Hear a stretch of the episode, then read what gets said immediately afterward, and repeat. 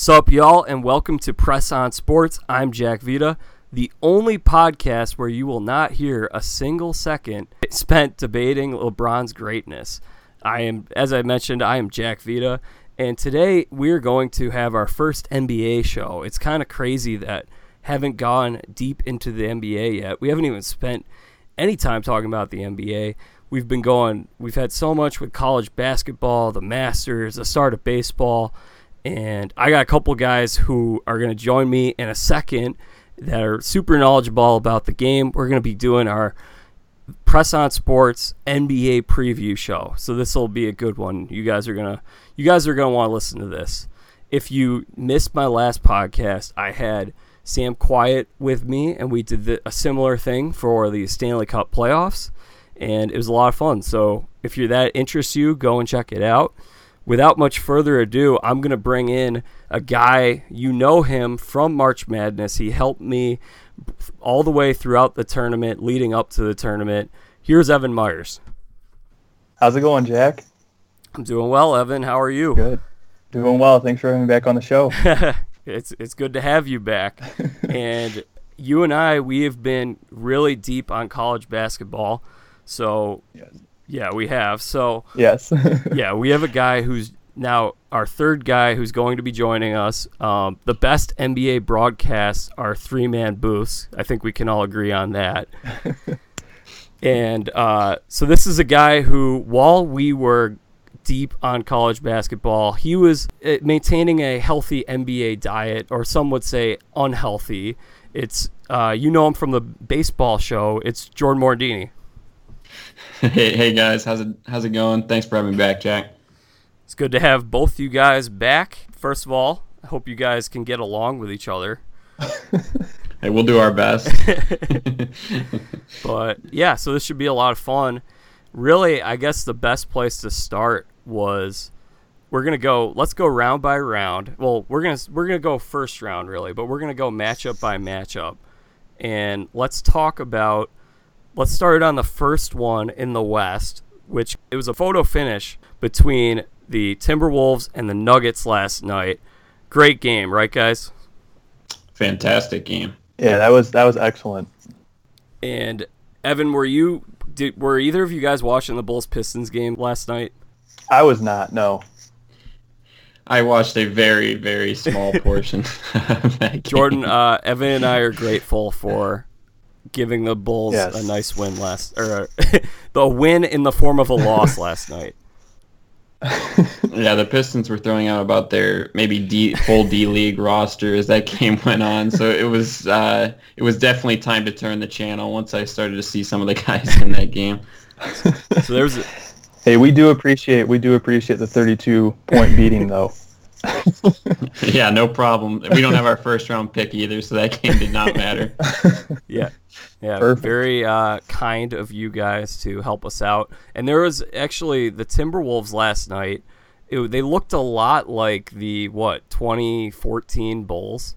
Yeah. So it was another victory for Chicago, yeah. seeing them win. A lot of familiar faces. Yeah. And really, that's that's how this team is fully assembled. Yeah, yeah. You look at a lot of their key pieces: Butler, Taj Gibson. Now you have D Rose coming off the bench. It's just, and of course Thibodeau coaching them. It's just a very interesting roster on how those guys all came back together. And let's not forget Jeff Teague, the brother of who could who could forget Marquis Teague. I remember Marquis Teague. oh man, yeah. All right, so here we go. Our first matchup. This is the first one you'll see if you're following along on your brackets. It's the Houston Rockets and the Minnesota Timberwolves. And really, what are the? I'll go with uh, I'll go with you, Jordan. What are you looking for in this series?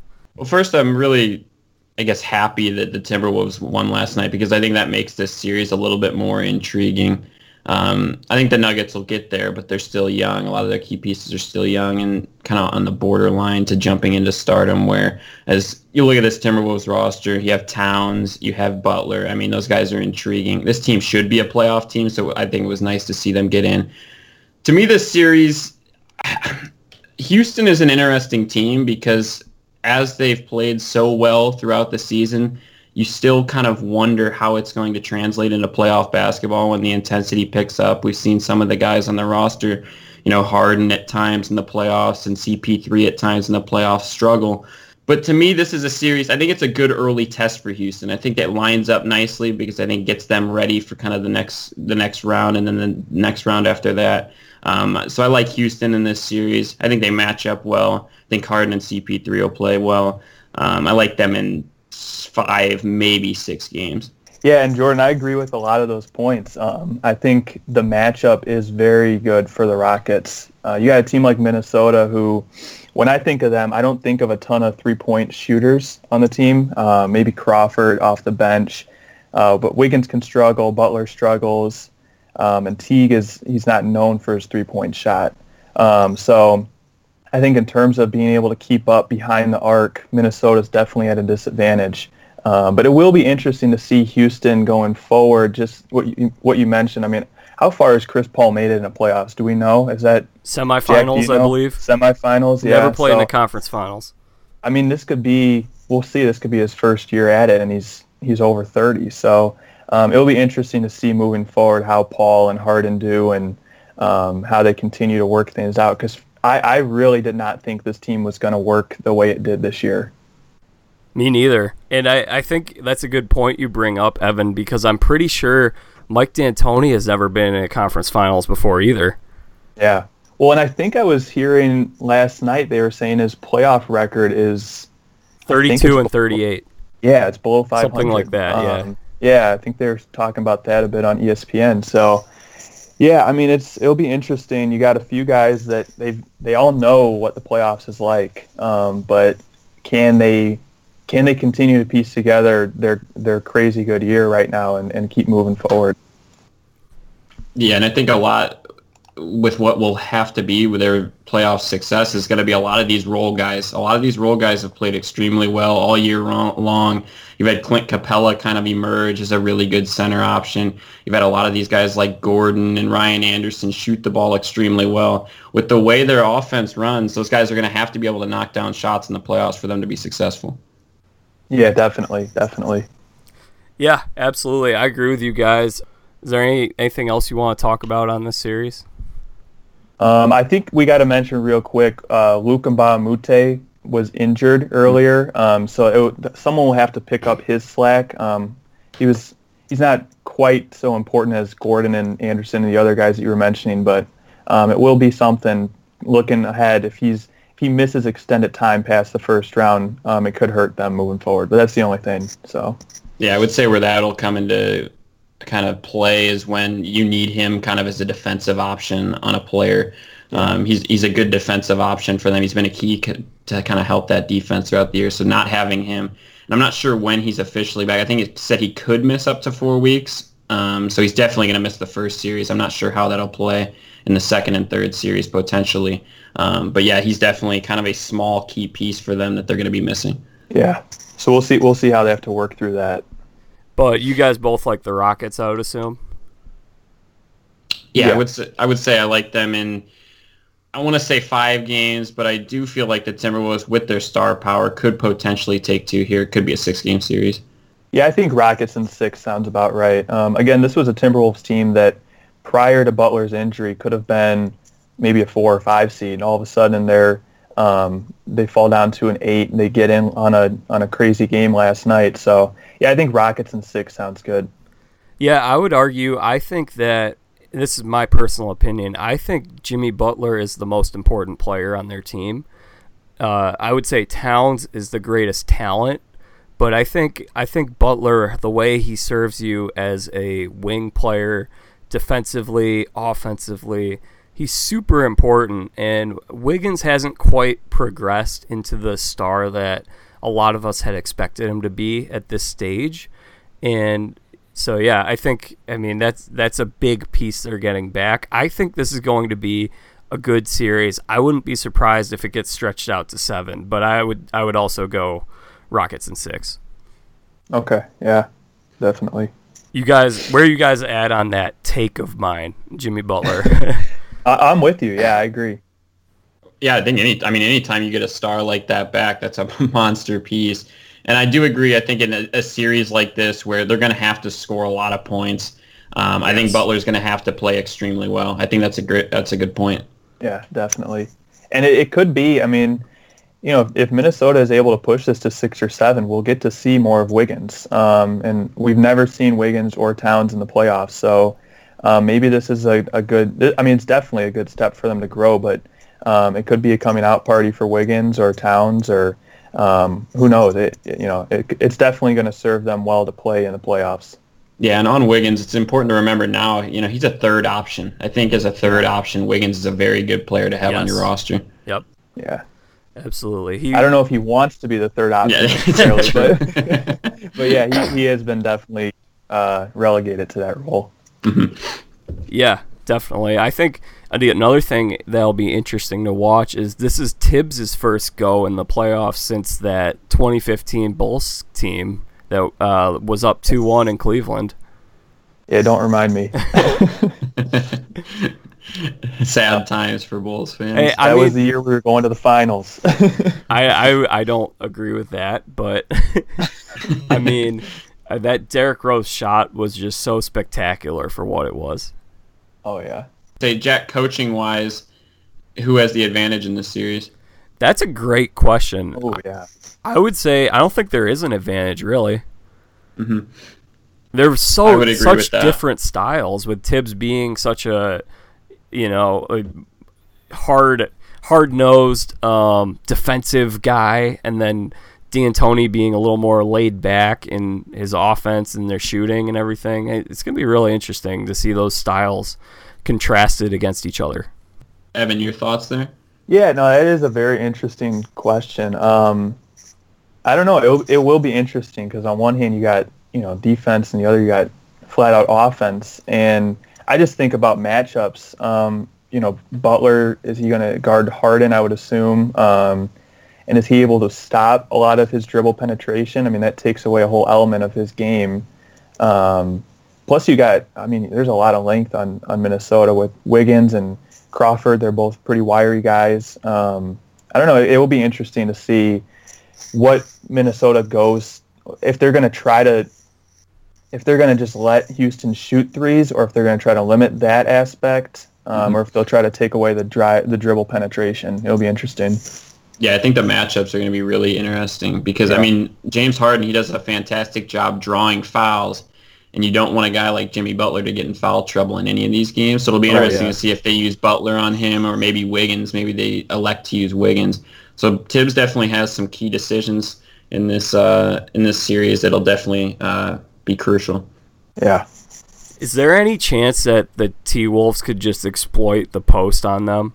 I don't know. Yeah, I don't know. I'm not, go ahead, Jordan. I would, I would say maybe, but the emergence of Clint Capela, he's really yeah. been a good option yeah. this year. Yeah. Um, he's kind of been low, low, key a little bit of a double double machine for them.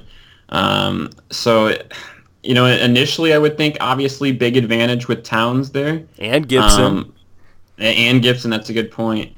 Um, but the other thing is you look at it on the other side, Ryan Anderson can kind of spread Gibson out offensively, and then you have the the Towns and Capela matchup, which on paper it looks like big advantage, probably Towns, but I think Capela's a little bit underrated. Yeah, and I think I think you almost have to give the edge defensively to Capela. I think he's a better defensive player than Towns. Um, mm-hmm. I don't know. That might be a, a hot take, but um, offensively, Towns is definitely the guy. But yeah, Capela, I mean, he's really stepped it up and quietly.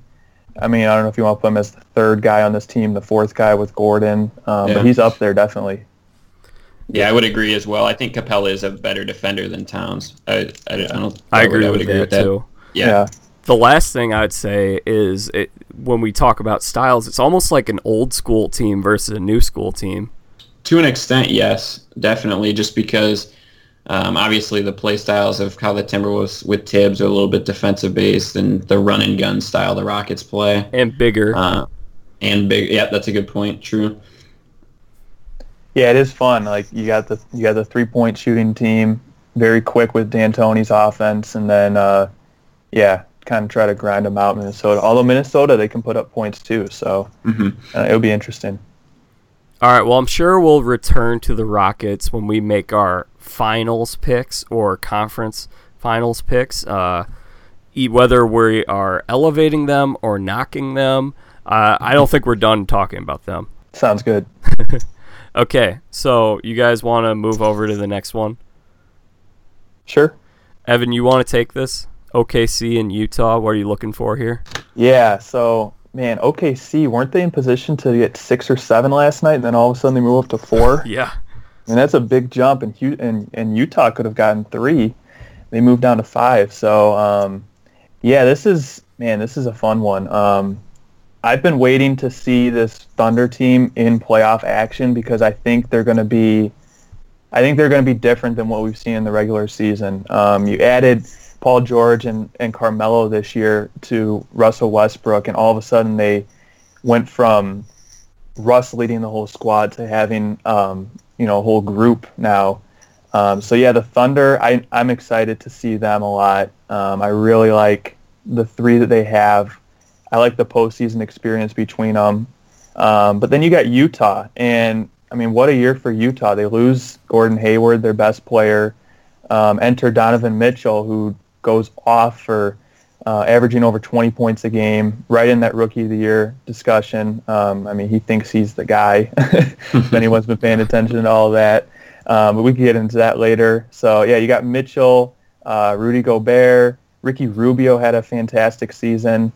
Uh, this is going to be a really fun matchup. Uh, I, man, I don't know who to pick in this one. I'll have to I'll have to think about it here, but it's going to go six or seven in my opinion.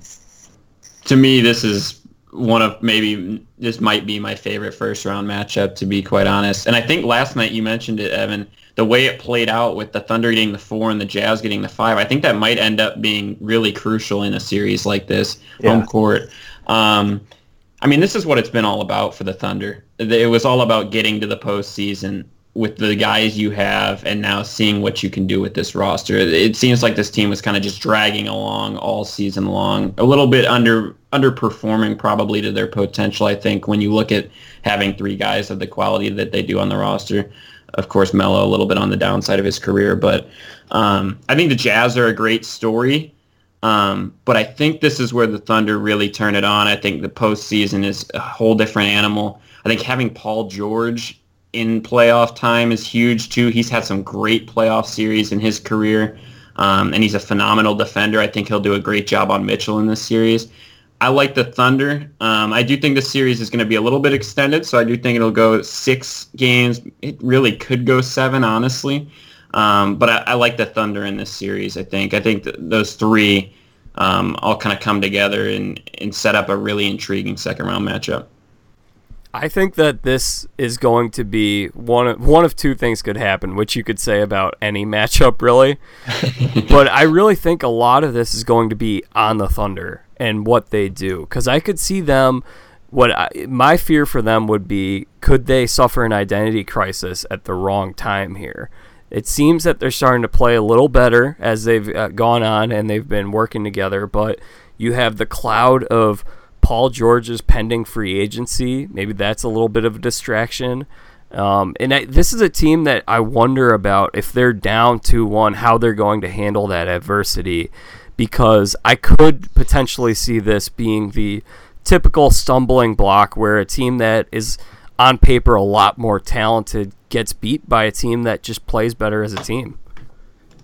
Yeah, and I think I think all the pressure is on OKC in this series. Yes. I don't know if there's really any pressure on Utah. They're kind of coming into this um, with the ability to play free and um, like I mean, many people did not even expect them to be in the position they're no. in right now.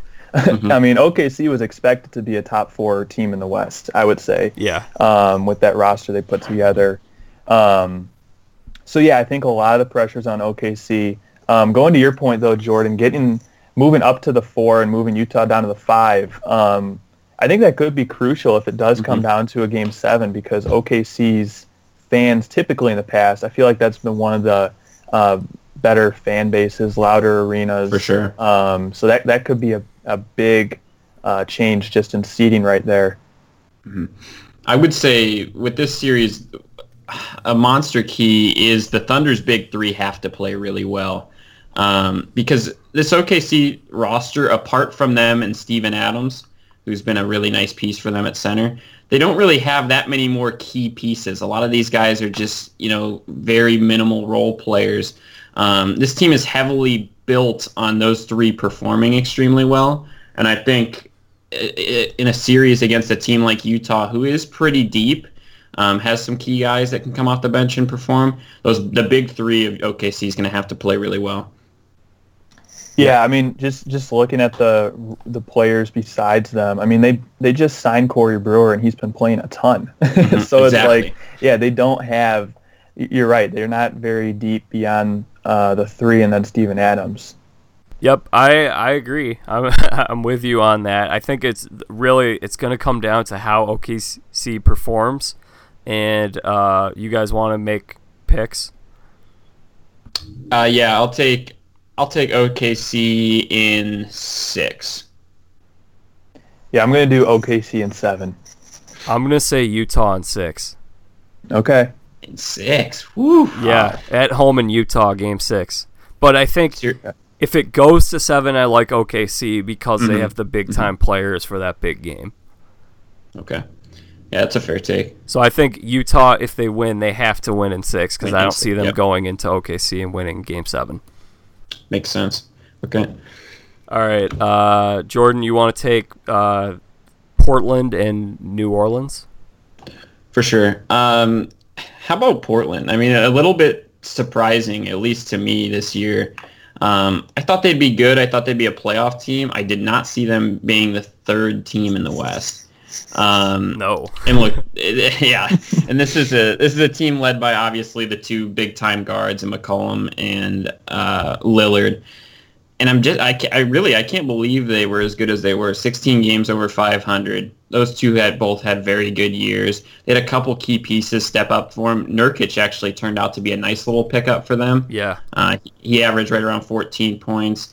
And then they just have a lot of small pieces that you know produce you know, solid off the off the bench for this team. Evan Turner's turned into a solid piece for them. Harkless has turned into a solid piece. Notre Dame guy Pat Connaughton plays some minutes for these guys. Um, and then you look on the other side of this series, you look at the Pelicans, and you know you look at this team as kind of a what could have been team if DeMarcus Cousins doesn't get hurt. Yeah.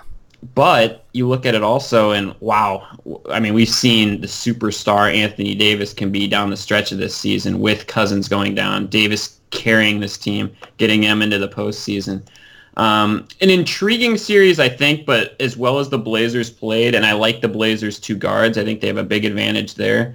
Um, I think the Blazers will be able to take care of this series, but the Pelicans are a good story with Anthony Davis, and just I really wish we could have seen them in this postseason with Cousins as well. I like what Rondo brings to the Pelicans. I mean, you saw what he brought to the Bulls last year, mm-hmm. early in that series before he went down. I think he could be a key factor here. Playoff Rondo, yeah, yeah he could. Rondo. With his defense, I also like Jrue Holiday a little more as an off guard, which we saw him play at UCLA, mm-hmm. and he's been a point guard for his entire career up into this year. I think that's a nice. I think it's a good role for him. Yeah, I'm I'm very happy to see him playing off ball. I think you and I were ch- I don't know if we were talking on a podcast about it, Jack, or um, just outside of it, but yeah, I mean, I think he was built to play two guard um, and and come off of a guy like Rondo. So mm-hmm. it's an ideal situation for him, and uh, Rondo obviously is succeeding. I I love that crazy game he had back in December where he had what two points and 20, 27 assists or whatever it was. yeah, that was just yeah. mind-boggling looking at that. Um, so yeah, I don't know if we'll see that in the playoffs, but um, he's a guy that we've seen before in uh, 09 series against the Bulls. He was pretty big time, helped the Celtics get to a championship. So yeah, we'll see. Evan, yeah. what are you what are you thinking of this series? What am I thinking? I think uh, I agree with Jordan. I think Portland is going to take care of business. Um, I don't. I don't know. I think this could be a, a quick one. Portland in five is probably my pick right now. Um, Nurkic, you, Jordan, you mentioned Nurkic. Mm-hmm. I think it's really important. I think he's the X factor, so to speak, on this team, or even I don't know if he's the most important, um, but he's a huge piece. And I remember Charles Barkley talking a lot about him last year and saying that they needed a big guy. They finally got Nurkic, and I think last year he didn't have enough time quite yet to get into the system and to gel mm-hmm. with the team. um, but he's had a full season now, and you mentioned he's put up 14 and nine this year. Um, I think he's very underrated. People are going to know who he's about this turn, uh, this uh, this playoff uh, run for Portland, and uh, obviously you got Lillard and McCollum, and I think it's time for for Lillard to really step up and solidify himself as one of the better point guards in the league. Yeah, I think this series kind of has that written all over it. You touched on Lillard solidifying himself. Um, you know, he continues to kind of quietly be a little bit underrated. Uh, you hear all these other guys. You hear Curry. You hear Westbrook. You hear Harden. Um, and you, you know, you never kind of hear Damian Lillard in there. We've heard Kyrie a lot more than Damian Lillard. Um, I think Lillard hears all that, and I think you know, with the draw they got, I think this Pelican series, I think it sets up for a big series for him. Oh yeah, I, I would agree. I think something I've been saying about Portland over the last couple of years is they remind me a little bit of where Golden State was before they started to really peak as a serious contender, where they have a couple of these guards, actually both of them from mid majors, a la Curry. Um, now, obviously, Lillard and McCollum aren't quite the shooters that Clay and Steph are, but they do play an exciting brand of basketball. They can shoot it very well. They pass well, and I they they remind me of where Golden State was before they took that next step. Now, I'm not saying that I expect them to take that next step, but to see them at the three seed, it's a sign of progression. Yeah, definitely. And I, I like Lillard how the way I like his mentality and how he attacks the game and um, kind of uses the the haters or the under the underrated aspect for fuel for himself um, to really get going. And I think there was a quote just a couple weeks ago of him coming out saying that he basically wants to to try to win it in Portland. If he's going to get a championship, mm-hmm. it's going to be there, which I thought was cool. Um, you don't you don't typically hear that. I feel like from a lot of guys now, they're they're always trying to look to bounce around and find their way um, on another squad, getting people together. But Lillard is all about uh, Rip City, and I, I think that's really cool. For sure, love the old school stars. Yeah. so Jack, you're taking Portland in this series as well. Yeah, I'll I'll go Portland in six. How about that? Okay. okay. Um, yeah, so we're all in agreement there that Portland is going to take this series. Are we all in agreement as well that they're probably a legitimate, a, re- a good forward away from kind of being a, re- a real true contender? Yeah, I could agree with that. Mm-hmm. Yeah, one, what, one. Who would you like to see there, Jordan? Oh, geez. Um, it's a matter. I mean, it's a matter of who would actually go there is probably the better okay. question. Um, I'm not sure who the impending free agents, but I would like to see kind of if they got if they were able to you know get a lower tier star forward that would sign with them. I think they would be a real contender with the two guards they have. Here, Jordan. What if they had your boy Tobias? Ooh. I think Tobias Harris would be a great fit for them. A really, really good fit for them.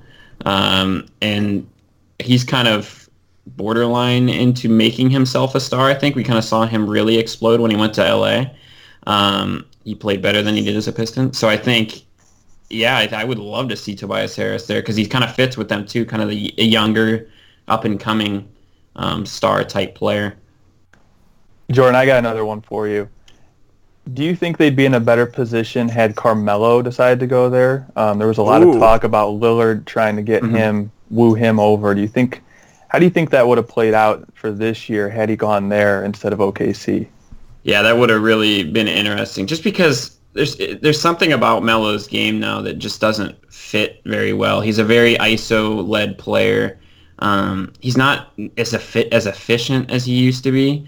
Um, so actually, I'm not sure how much he really would have helped them, to be quite yeah. honest. Just because I think the way they run their offense, they run it completely through the two guards. I'm not sure if Melo would have been a great fit for them.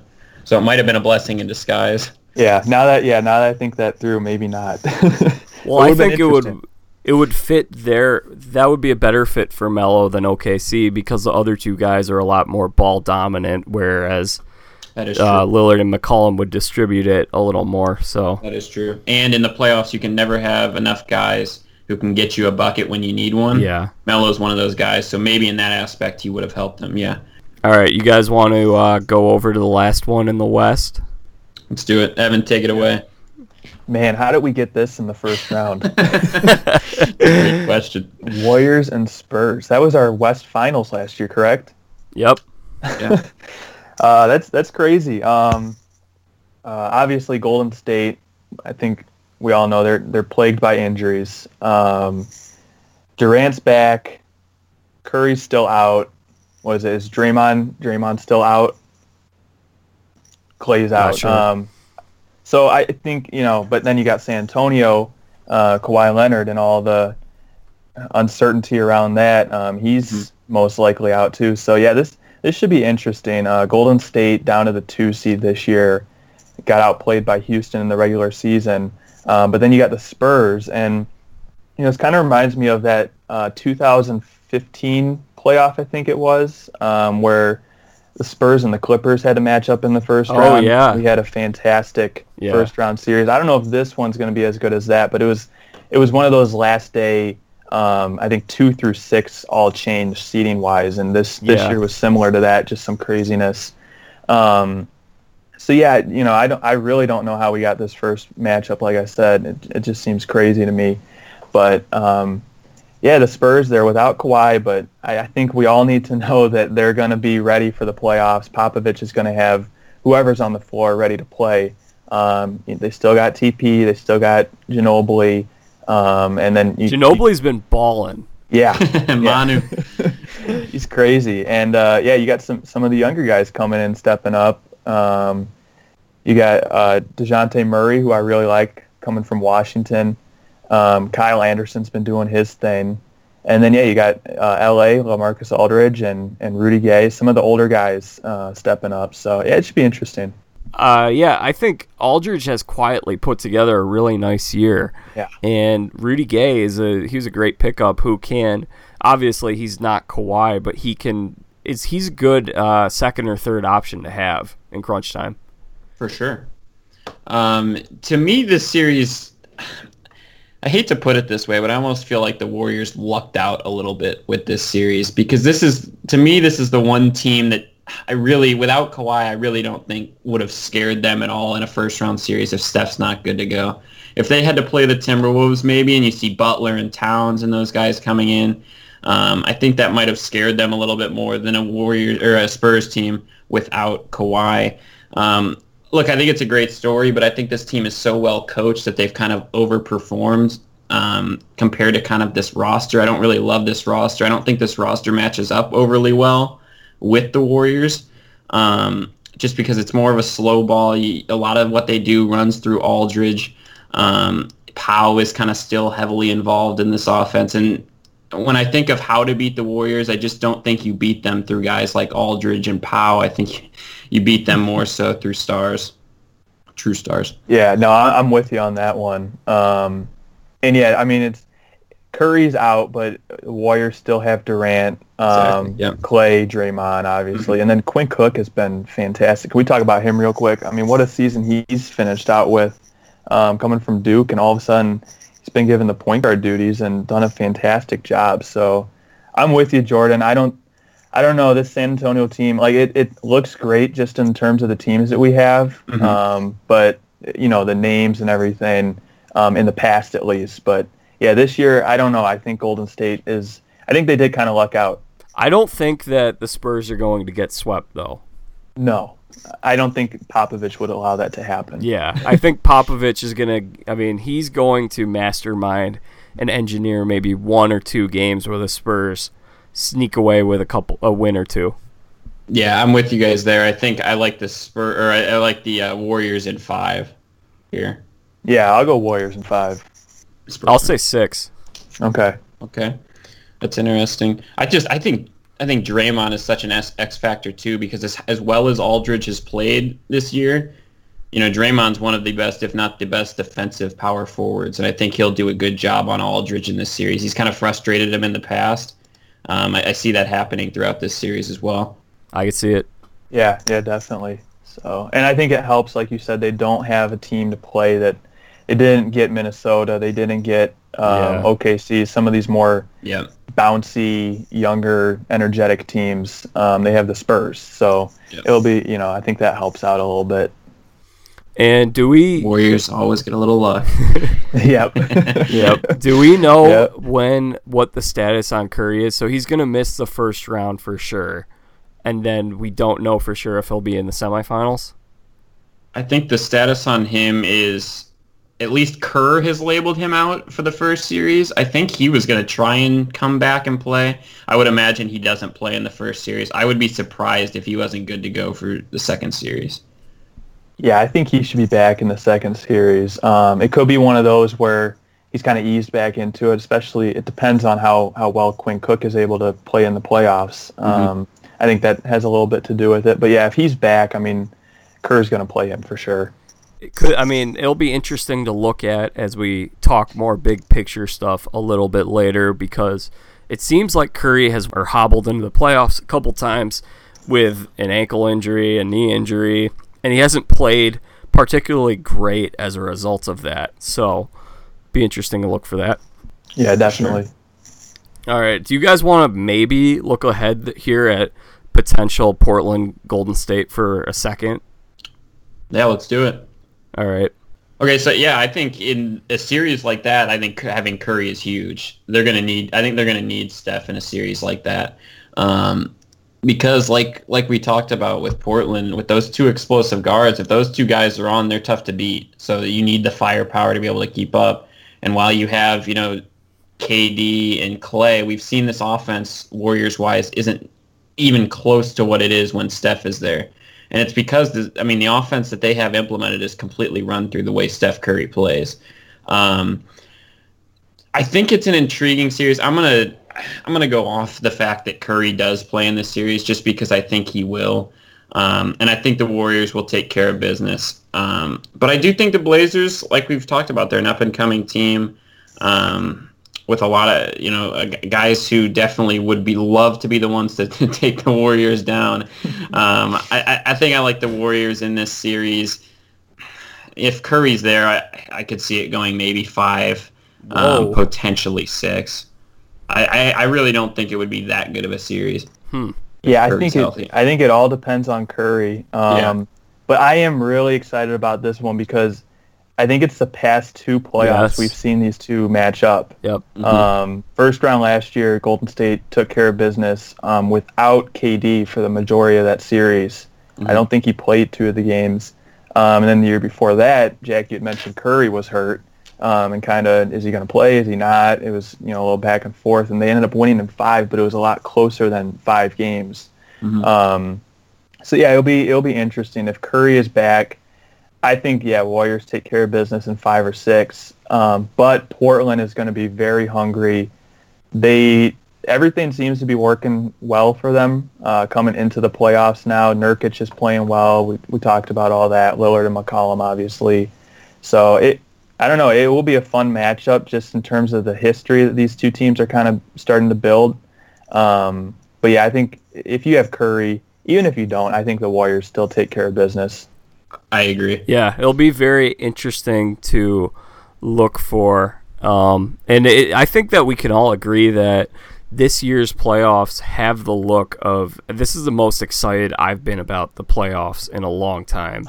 I remember growing up as a yeah. kid and filling out brackets when I was like 10, 11, you know, maybe even going back to when I was nine years old and or eight, and just like each year filling out a bracket and having a lot of intrigue. And it hasn't been this open in a while. So while we may end up picking Golden State, I, it's definitely going to be a more complicated road than I think we've seen in the last couple of postseasons. No question about it. I mean, I think everybody's bracket the past couple years ended Cavs, Warriors, and pretty clean throughout their runs. I would argue in a lot of cases this year it'll be you have them losing a lot more games than you did, even if you still have them going there. And some people, you know, will roll with the Rockets. Some people may take a sleeper on OKC. Um, and then on the East, I imagine the majority will pick LeBron to come out of the East. But there are some intriguing picks there as well. Yeah, and, and just going off that, I mean, I, I think I texted you earlier, Jack, and saying this is the most excited I've been since probably 2010. Yeah. for a playoff for a mm-hmm. playoff uh, year, I think it's yeah, I think it's wide open. Um, I think this is the year that you get more of the casual fan actually filling out a bracket and watching and saying, "Oh wow, there's this many teams that have a shot." I mean, Portland fans legitimately think they have a shot this year. You know, mm-hmm. OKC fans. I mean, you could look almost throughout the entire West, and if they can get past their first round matchup, anyone thinks that they can win it all this year. Um, mm-hmm. So I think it's so unique that we have that finally. Um, it's it's kind of getting back to that, although the lower half of the league is just awful. um, and I think Jack, you had talked about this is the first playoff since when that every team is over 500. So the first, the last time we had every single team in the postseason over 500 was 2012. However, it was a lockout Okay. shortened season. So it wasn't an 82 mm-hmm. game season. It had, they played what like 54 60 games or something like that. yeah, So that doesn't really 66 I think. So yeah, that sounds right. yeah, so it's not the real deal, but the the last time this had happened was 2004 2005 in an 82 game season. So it's been 13 years. Wow. Would you say kind of the amount of teams that are maybe taking that tanking strategy kind of plays a role into that to an extent? I mean, it seems like there were Yeah. so many teams down the stretch. Yeah, I, I I could see that, and I think, I mean, and this is another interesting point. I think I don't want to get too off track, but the NBA is really the only league where you can look at some of the bottom teams and say, yeah, they have no shot at competing this year. Um, I mean, Memphis, they had no. I, I didn't think they had a chance, shot. Orlando didn't have a shot. Um, you know, Brooklyn. Chicago- Brooklyn, Yeah. yeah, Chicago. Um, Yeah. Some of these teams. Now you could have thrown Utah in there, and they kind of they they outdid it. Um, they got to the playoffs, but I don't know. It's the only league that I can think of in all major sports where you can say that the bottom teams really have no shot. Football, you always have a shot to go worst to or, or, uh, worst to first, and baseball, anything can really happen. Mhm. Um, but yeah, I think now we've got you know we don't have necessarily the, the powerhouses at the top. I think some of these teams are starting to spread out a little bit more, even though it might be these mini super teams that people are creating. Um, but it definitely adds to the excitement of the the best 16 teams because that's kind of where it's come out to around. You got 16 teams that are all pretty legit. Um, definitely the favorites here and there, but it definitely sets up for a fun, what should be a fun playoff. Yeah, I think that it's a contributing factor, Jordan, but Mhm. I do think that a lot of these teams are starting to catch up. I I wrote about in my preseason picks how we may not have a very interesting season, we may not have an interesting postseason, but I think what's fun to look at is when the Heat had those really dominant teams, the Warriors were laying the groundwork for what would be their dominant era, and th- their teams right now they're doing that. So it's fun to see some of these young teams coming up. I mean, we don't know for sure which one is going to be the next power. Um, we'll talk about some of these East teams in a second, but I, I think I mean I think that's a part of it. Maybe it shows up in the records, but I do think that the gap is at least in the East is it's getting a little more. I mean, they're uh, closing that gap. Yeah, I would agree with you there. I think that's a good point. But you guys want to go to the East now? Let's do it.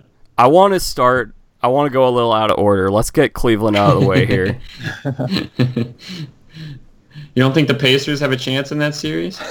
no, I actually like this series a lot. That's why I want to talk about it. Okay. Okay. Lead us off then. All right, let's do it. So, the Pacers beat the Cavs three times over the course of the regular season. This is a mm-hmm. Pacers team that I like a lot moving forward. No one had, I mean, I didn't think they'd make the playoffs. They're a five seed. They're like, they're much like the five seed in the West, Utah, where they have some young players emerging. No one thought that they'd be this good. And I think a lot of it is a testament to Nate McMillan and the job he's done coaching the team. And I believe this is his first year coaching the team or second year, second year. He's newer, yeah. I'm Yeah, not. second I'm not year, for I think. certain. Yeah. But this is a new team. I, a lot of people pointed at Paul George trade and said, "Man, that was such an awful trade." But I was like, "Hey, I mean, Oladipo back in the state of Indiana. That's a fun story. I know you like that, Jordan, um, being a, Mhm. an Indiana guy uh, from the state of Indiana. Um, no one expected Oladipo to put together the season he did, but uh, he found himself in a great situation, and it'll be really interesting to see what we get out of him in the playoffs as a premier player. Um, Miles Turner is another guy who is going to be a star, and the other guy they got in that trade, Sabonis, I've liked a lot since I saw him play at Gonzaga in the tournament two years ago. I think he's could be an all star in the making too. So really, this team I think expe- exceeded expectations by maybe a year or two. They're there. They've given Cleveland some trouble, and I th- I would not be surprised. Okay, I'm I'm just gonna go with my pick right away, and then I'll let you guys react to this. Yeah, go for it. I think Indiana could give Cleveland trouble to open the series. Okay, so I I wouldn't be surprised if it's like one one and game three we get some pivotal questionable call that really swings the series.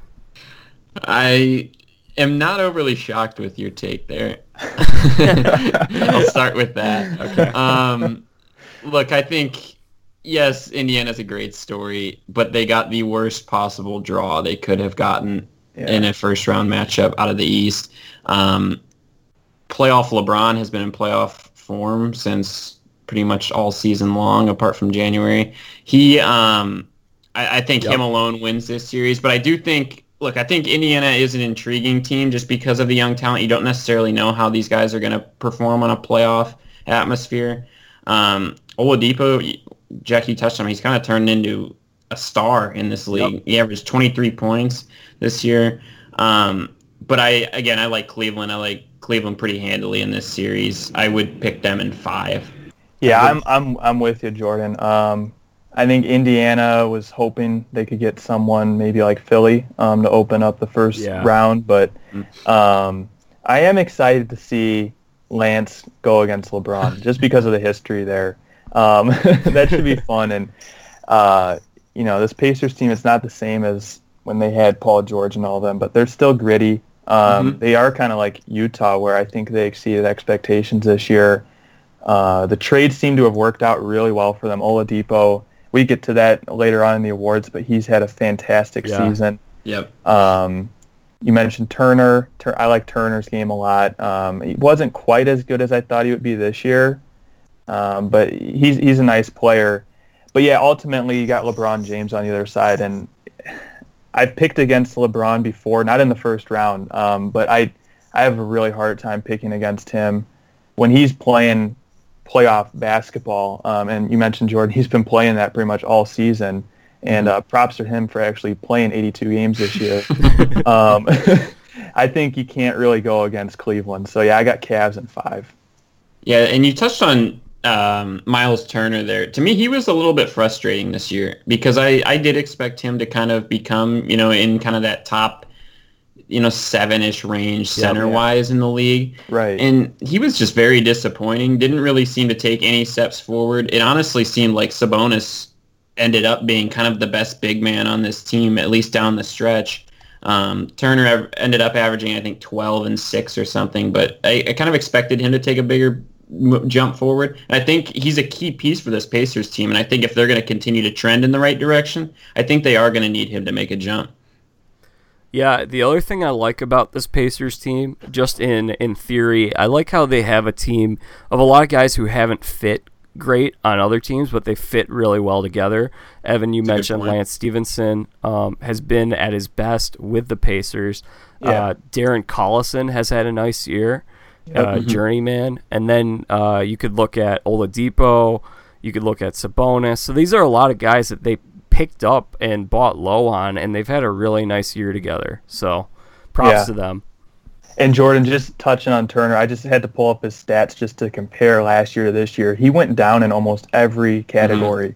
Yeah. Um, he dropped almost two points, dropped a rebound, um, went down field goal percentage. So yeah, it was definitely a frustrating year. I almost thought he could have been maybe most improved um, this year. I, you know, it just Mhm. it's it seemed to be setting up for a big third year breakout. Um, it wasn't quite what we thought it would be, but uh, his, he's going to be playing in the playoffs. His team's there, so um, yeah, it, it'll be fun. And Stephenson, yeah, I mean, he's tried other teams. He's tried Charlotte, and um, that's the only one coming to mind. I can't. Where else has he played, Jack?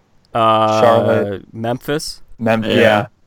But yeah, Indiana seems every time you know he's playing Indiana, something about it. I don't know what it is. Uh, just he, he gets to a point where he's just a different guy out there, and he's he's jawing at people no matter if they're winning or losing, and um, putting up points. Dude's just balling out. So yeah, it should be fun. Okay, my prediction is Indiana wins game one, Cleveland wins game two, and then there's going to be a questionable call in game three, and I mean, I'm, I'm not saying anything else. I'm just saying we've. It just Okay. seems like the series where we may see that. I, I mean, there was the Thunder and Spurs a couple years ago that really swung a lot of things. A couple of calls. I think they're going to play them pretty closely, but I, I, I'm going. I am also saying Cleveland in five. I think they're going to win four in a row after that game, and after that game one disappointment, LeBron's going to be on lockdown with those guys, and yeah, that's what I see happening. And that and that call in game uh, three would take place in Indiana, correct? Yeah, Oh yeah. Oof. Interesting. Interesting. No, I'm with you. I, I like Cleveland in five. I think it's a pretty clean series for the Cavs. Um, I do think the Pacers are able to sneak one at home, um, but I, I like the Cavs in five. But I, th- I think this is interesting. I mean, I think the Pacers can surprise some people here. I think these games are going to show up a little closer like they did last year. Uh, in the first round, the Pacers played them pretty close for the most part, blew some leads. That's what I expect. So I think, I think, while I think Cleveland's going to win four games in a row and have a stranglehold on the series, I don't think they're going to be blowouts. Yeah, I don't expect them to blow them out either. I, but I do think it's a pretty clean series for the Cavs. Okay. Yep, All I'm right. with you. All right, so let's go over to the top. Uh, so this is, I mean, so the winner of this series is going to play Toronto and Washington. And man, th- is this the toughest path a one seed has had in recent memory? oh, it's horrendous. Yeah, I think it is. Yeah, definitely. It's not fun, that's for sure. Evan, you want this one? if they're gonna win it, they're gonna earn it. Yeah, yeah, they would. I can take this if you want. Jack. All right, Yeah, yeah, go, go ahead. Um, yeah, so Toronto comes in as the one seed, um, and we I feel like we've seen this before. I don't know if they were one or two a few years back, but they're coming in hot. Um, they've got a solid squad: DeRozan and Lowry, obviously in the backcourt. Um, then you got some guys up front like Valanciunas and um, Ibaka. He's been playing really well, but uh, yeah, Washington, eight seed. Uh, I don't know. I thought they, they might have been a little higher. Um, John Wall's injury, I don't know if it hurt or really helped the team. They seemed to almost get better when he was out, but I think anytime you have a guy like John Wall with his skill set, you want him to be playing on the floor for you. And we saw him knock down some big shots last year in last year's uh, playoffs. So this is going to be a fun one versus eight. I really think. Um, I'm not sold on Toronto. I've I've just seen it too many times where Lowry and DeRozan just seem to disappear in the playoffs, and Yeah. they don't seem to get anything going. Uh, DeRozan still is not a fantastic three-point threat. Um, yeah, shot 31%. I'm just looking at that now. So yeah, he's yeah, and that's his one. That's the one part of his game I feel like he really needs to improve on. Didn't seem to do much of that, but he did improve a lot passing the ball, um, and that was something he had said coming into this year is that he wanted to lead the team in assists. Uh, he fell short to Lowry. Lowry at 6.9, DeRozan averaged 5.2, but still uh, a little something to look at there. So I'm looking forward to the to the backcourt matchups here: Beal and Wall versus DeRozan and Lowry. Um, but ultimately, I, I yeah, and that's a lot of firepower. Uh, but ultimately, I think Toronto Toronto can pull out uh, a win in this series. I I think that's the key to the series is those two the two backcourts and to see you know which one can outperform the other. One thing I really like about Washington though is they're extremely tough up front. Gortat is a very uh, physical center. Um, they've got Markieff Morris, who is another very physical guy. Um, they've got a couple very lengthy wings, Otto Porter and Kelly Oubre. It's a very, I mean, overall, it's a very intriguing Washington team, and it really feels like they should be better than an eight seed. Um, and then you have the, the I believe, point guard Satoransky. Yeah. I probably botched that. Um, no, I think you got that. Okay. Um, but he, in the absence of John Wall, actually played extremely well. Shot over 50% from the floor, shot 46% from downtown. He could kind of be a factor off the bench for this Washington team.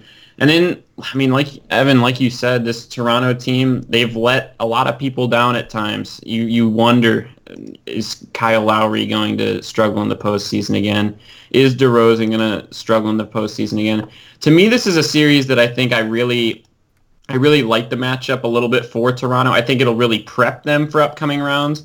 I think it's going to be a very tough series, and I would not be surprised, honestly, if this went all the way to seven.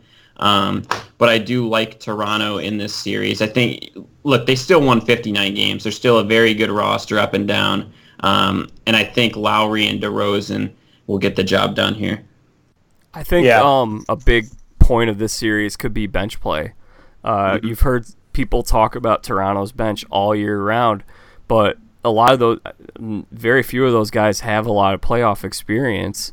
So if they can show up, I think that could be a huge, huge difference maker this year for them. Uh, Fred VanVleet has been a great story this year, but yeah, overall, I, I like Toronto too. And yeah, how many I- games? Yeah. How many games? Uh, let's go six. I think. I think. Um, there. I have some chemistry questions about Washington because Beal took over the team for a little while there, and I think that. I mean, I think Beal might be the better player right now. Um, not even the fact that Wall is a little dinged up. Just overall, I think Beal has been their best player this season, um, and I think he's going to continue to get better. So I think that's going to be interesting. There may be a little bit of a power struggle there. I noticed some of that while they were uh, while they were both healthy together, and Beal staying healthy this year was a big key for them. Yeah. But the, yeah, that's a concern I have. Yeah, I was just about to bring that up, Jack. Uh, Beal played his first full season um, in his sixth year, so I think that's important. Uh, it will be interesting to see if it does come down to a last shot situation. Who's the guy now? I mean, it used to be Wall, but Beal's been playing so well this year. Um, I think he was an All Star in February, right? Yep. So, yeah. So I, you know, they got those two guys. Uh, yeah, it'll be interesting to see how that plays out. And then Jordan, you had touched on uh, Oubre and Porter. I really like Oubre a lot. Um, I think he, I think he could be a guy that I don't know if Washington will win this series, but he'll he'll help push it far. Um, and yeah, I think my pick is going to be Toronto in seven.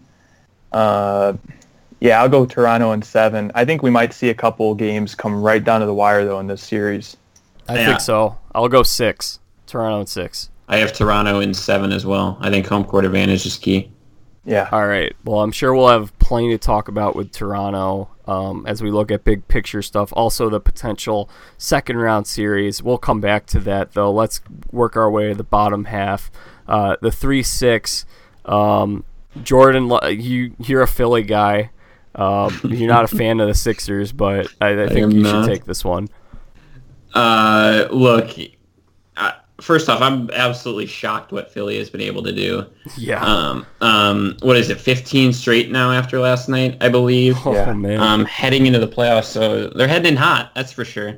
Um, and another thing, I love this matchup. I think this is a great first round matchup for them. Um, they don't get the, te- the teams with kind of the younger stars. They avoid the Greek freak in the first round. They avoid kind of this Washington team that's had a lot of chemistry together, a lot of playoffs together with those two guards, and you know the the problems those guards can create. This Miami team doesn't scare me a lot on paper. I think looking at them, you have Dragic.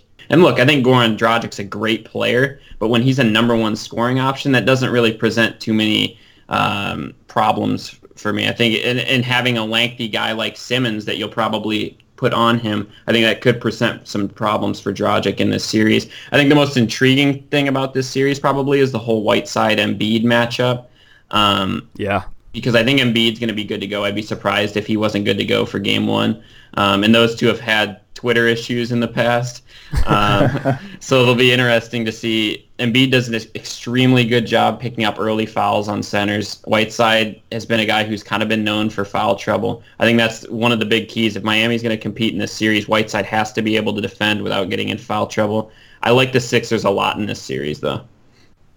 Yeah, I think Philly has a chance to run away with this one quickly. Um, I I love Joel Embiid. He's one of my new favorite players. Um, I just he's he's got a personality. I think he's. I'm going to go as far to say he's he's the best big man in the league when he's healthy and playing well. Uh, I think there's just so many dimensions to his game. But yeah, him and Simmons, and you ta- you talked about it, 15 straight wins. That's got to be close to being the highest win streak to end this the regular season, I would think. Um, so they're coming in hotter than any team probably ever. Um, And yeah, they come against Miami, who, you know, Dragic is their is their main guy, uh, but Whiteside is going to be the key. I think if he's going to if he can slow down Embiid, I think Miami can maybe steal a game or two. But ultimately, I think Philly wins this one pretty easily. I think Philly's going to win this series, but I think it's it, this is another one I think could be closer than people expect. Do Yeah. you think that maybe because of the some of the veterans on Miami that'll be able to help? Yeah, out yeah. I like what Wade brings to them Yeah. in this. Yeah. Um, he's a guy that could take some big shots. I mean, it, he turns turns back the clock sometimes wearing that Miami uniform, Mm-hmm. and that'll be interesting to watch. But a guy that I like, who I've liked this season, is Wayne Ellington finding a role with this UNC, team. He's- Tar yeah, Heel, North baby. Carolina. Evan's a Tar Heels fan. but he's I mean he's put, put together a nice year. It's been a little overshadowed since Wade came back. It's cut into his minutes a little bit, but he's a nice shooter. He's a nice piece. I I think that Miami could like I would not be surprised if Wade gets in their heads and I, I'm not expecting a whole lot from Wade, but I think I think this could be a game. I could actually see this one going down to 7 Okay. with Philly blowing them out in game 7. Wow. Coming of age for the Sixers team. Yeah, I think a lot of it, it might, a lot of it could hinge on Philly's youth and if they're able to kind of overcome that. Um, and we've seen, you know, I, I'm not one to really point at regular season matchups um, when comparing playoff matchups. I just, I don't know if it's always the best way to look at it. I think teams play differently in the playoffs than regular season, but we did see these two teams play twice this year, and uh, both times. So Wade took a shot. I think it was Wade's first game in Miami, missed that three from straight away. Um, but then later on, they played again. Uh, I think later in February, and he was able to knock down a big shot. So, um, and these teams do have playoff history dating back um, some time. So, you know, you got Wade on there. I just I like I do like how many guys Miami has that can step up and score off the bench. Um, They they got a number of guys. Uh, I just I'm looking at it now. Ex, you know, excluding Waiters, they have eight guys that score over double double figures. So um, they do have that going for them. And Philly is younger, but um, I I just like Phillies. I like I just I like everything that the Sixers bring to the table. I would say it's Philly's series to lose. Yes, I would agree with that. Yeah. Yep, it's a good way to put it. Yeah. So all right, I'll say I'll say Philly in six. I will say Philly in five. Yeah, I think I'm gonna go Philly in five. I think if it gets, I think if it gets to six, that's a little bit danger zone for Philly because Yeah. I think going on the road like that. Um, I think if it does get to six, I wouldn't be surprised if the Heat took it to seven. But Yeah. then I, Yeah. I'd like Sixers in Game Seven. yeah. Yeah, I agree with could that. really see that happening. Yeah, yeah. Philly needs to come out of the gate strong, and like I you said, agree. this is it's kind of like OKC. You know, I think all the pressure is on Philly in this series. Yep, I would agree with that. All right. Uh, anything else on this? Anything else you guys are looking for in this? Or ready for the last one? Um, I think we're good. All right. Evan, you want to take this last one? Yeah, Yeah, you live near Milwaukee. I live near Milwaukee. Yeah, probably been to more Bucks games than Bulls games, sadly. um, but yeah, two two seven. Boston uh, being the two seed, Milwaukee being the seven, and um, you know, unfortunately, this isn't quite the series we thought it could be. With with Kyrie recently um, being out for the rest of the postseason, but it should still be a fun one, and I think this is actually going to be. I don't know. I think if there's an upset in the East, this could be the one that happens. Um, Milwaukee, I've been saying for a while, I think they're they're they're just so close to challenging some of these teams. And I was actually kind of surprised. Uh, You know, I'd been watching college basketball a while, and then I saw Milwaukee was kind of falling down, um, or what I thought was falling down, and they end up with a seven, which I thought is, I thought they'd be up there challenging Cleveland this year. I really thought that'd be their year. Um, obviously, you got the Greek freak, who we'll get to it later, but I, I really like his game. He's one of the one of the best players in the league. Um, you got Middleton. They brought in Bledsoe, Brogdon. They, they've got so many pieces. Jabari's finally back now. Um, Tony So- Snell. Tony, yeah, Tony. Can't forget about Tony Snell. Um, but yeah, Boston. I mean, Brad Stevens has done a fantastic job without uh, Kyrie for for 20 plus games, without Hayward. Um, he's had Marcus Morris has been in and out of the lineup. Uh, Marcus Smart has been in and out of the lineup. So he's had these other guys step up. Jaylen Brown, Jayson Tatum. Um, I, I'm a huge fan of Terry Rozier's game. I think he's the best backup point guard in the entire NBA, and I think this could be his. This is his time to really solidify himself and show other teams that he is a starting point guard, um, just waiting to happen. So, yeah, as much as I like Milwaukee, I it's hard to pick against Brad Stevens in Boston. Um, I'm probably going to stick with Boston this one, but it should be a fun one with Giannis on the other side. Yeah, I, I think this is probably going to be the most common upset pick. Um, Yeah. maybe of any of these series actually. Um, just because I think a lot of people are kind of high on Milwaukee, or at least you look at, I mean, you look at Milwaukee's roster and you look at this team and you think this team really should be kind of up there in the East, kind of contending with a lot of these other teams. Right. Um, there's just so many good players on the on this roster. You touched on a majority of them. I like the fact that they still have Jabari, um, Brogdon. You know, these there's a lot of guys that you know produce at a pretty high level. And then the the addition of Bledsoe, I thought was very good for this team too. I thought it gave gave them another scoring option. He averaged what 17 this year. yeah. Uh, so it's kind. I mean, to an extent, it's a little bit of a star-led team, just because you have Greek Freak, you have Middleton, um, and then you kind of have just these other guys who, you know, in a lot of teams, I think would kind of be very, very good players. Um, you look at the starting five; this should be a very good team.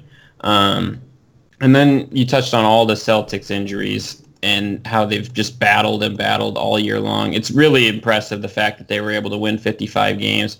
Um, Brad Stevens did just a phenomenal job. Um, and you touched on Rozier. I think Rozier is probably going to be maybe the key to this series. Um, yeah. they're going to need him to play at kind of near an elite level, I think, for them to be able to win this series. Um, and the other thing is a lot of these young guys without playoff experience, Tatum, Brown, you know, how are they going to be how are they going to be able to play in the postseason? Will the way they've played in the regular season translate to postseason basketball? So there's a lot of storylines in this Yeah. series. Um, Yeah.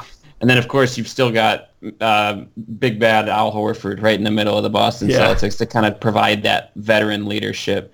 Um, but a lot of storylines in this series for sure.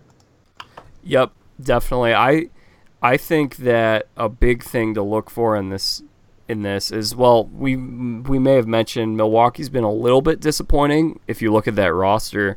Um, they've they had a midseason coach change, and I like them. I though they have what looks like maybe a little more talent. I like the cohesiveness that Boston has with Brad Stevens, and I think that's going to make a big, big difference in this series. Yeah, and he's gotten everyone to just, you know, step up and take whatever role they need to. Um, and that's something, I don't know if you always see that in, in NBA play. Um, I, don't, I just, I like, it's, you know, it's a bunch of guys that we didn't, going into the year, we all thought Kyrie Hayward, you know, that's, that's the team Yeah. right here. Um, Horford too.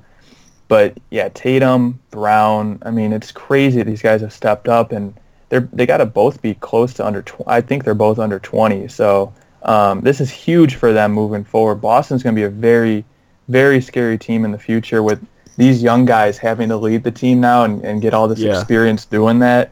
Um, yeah, it's going to be scary in the future. But for now, I do think Boston comes together to to take down Milwaukee. I think it, I think it will be tough though.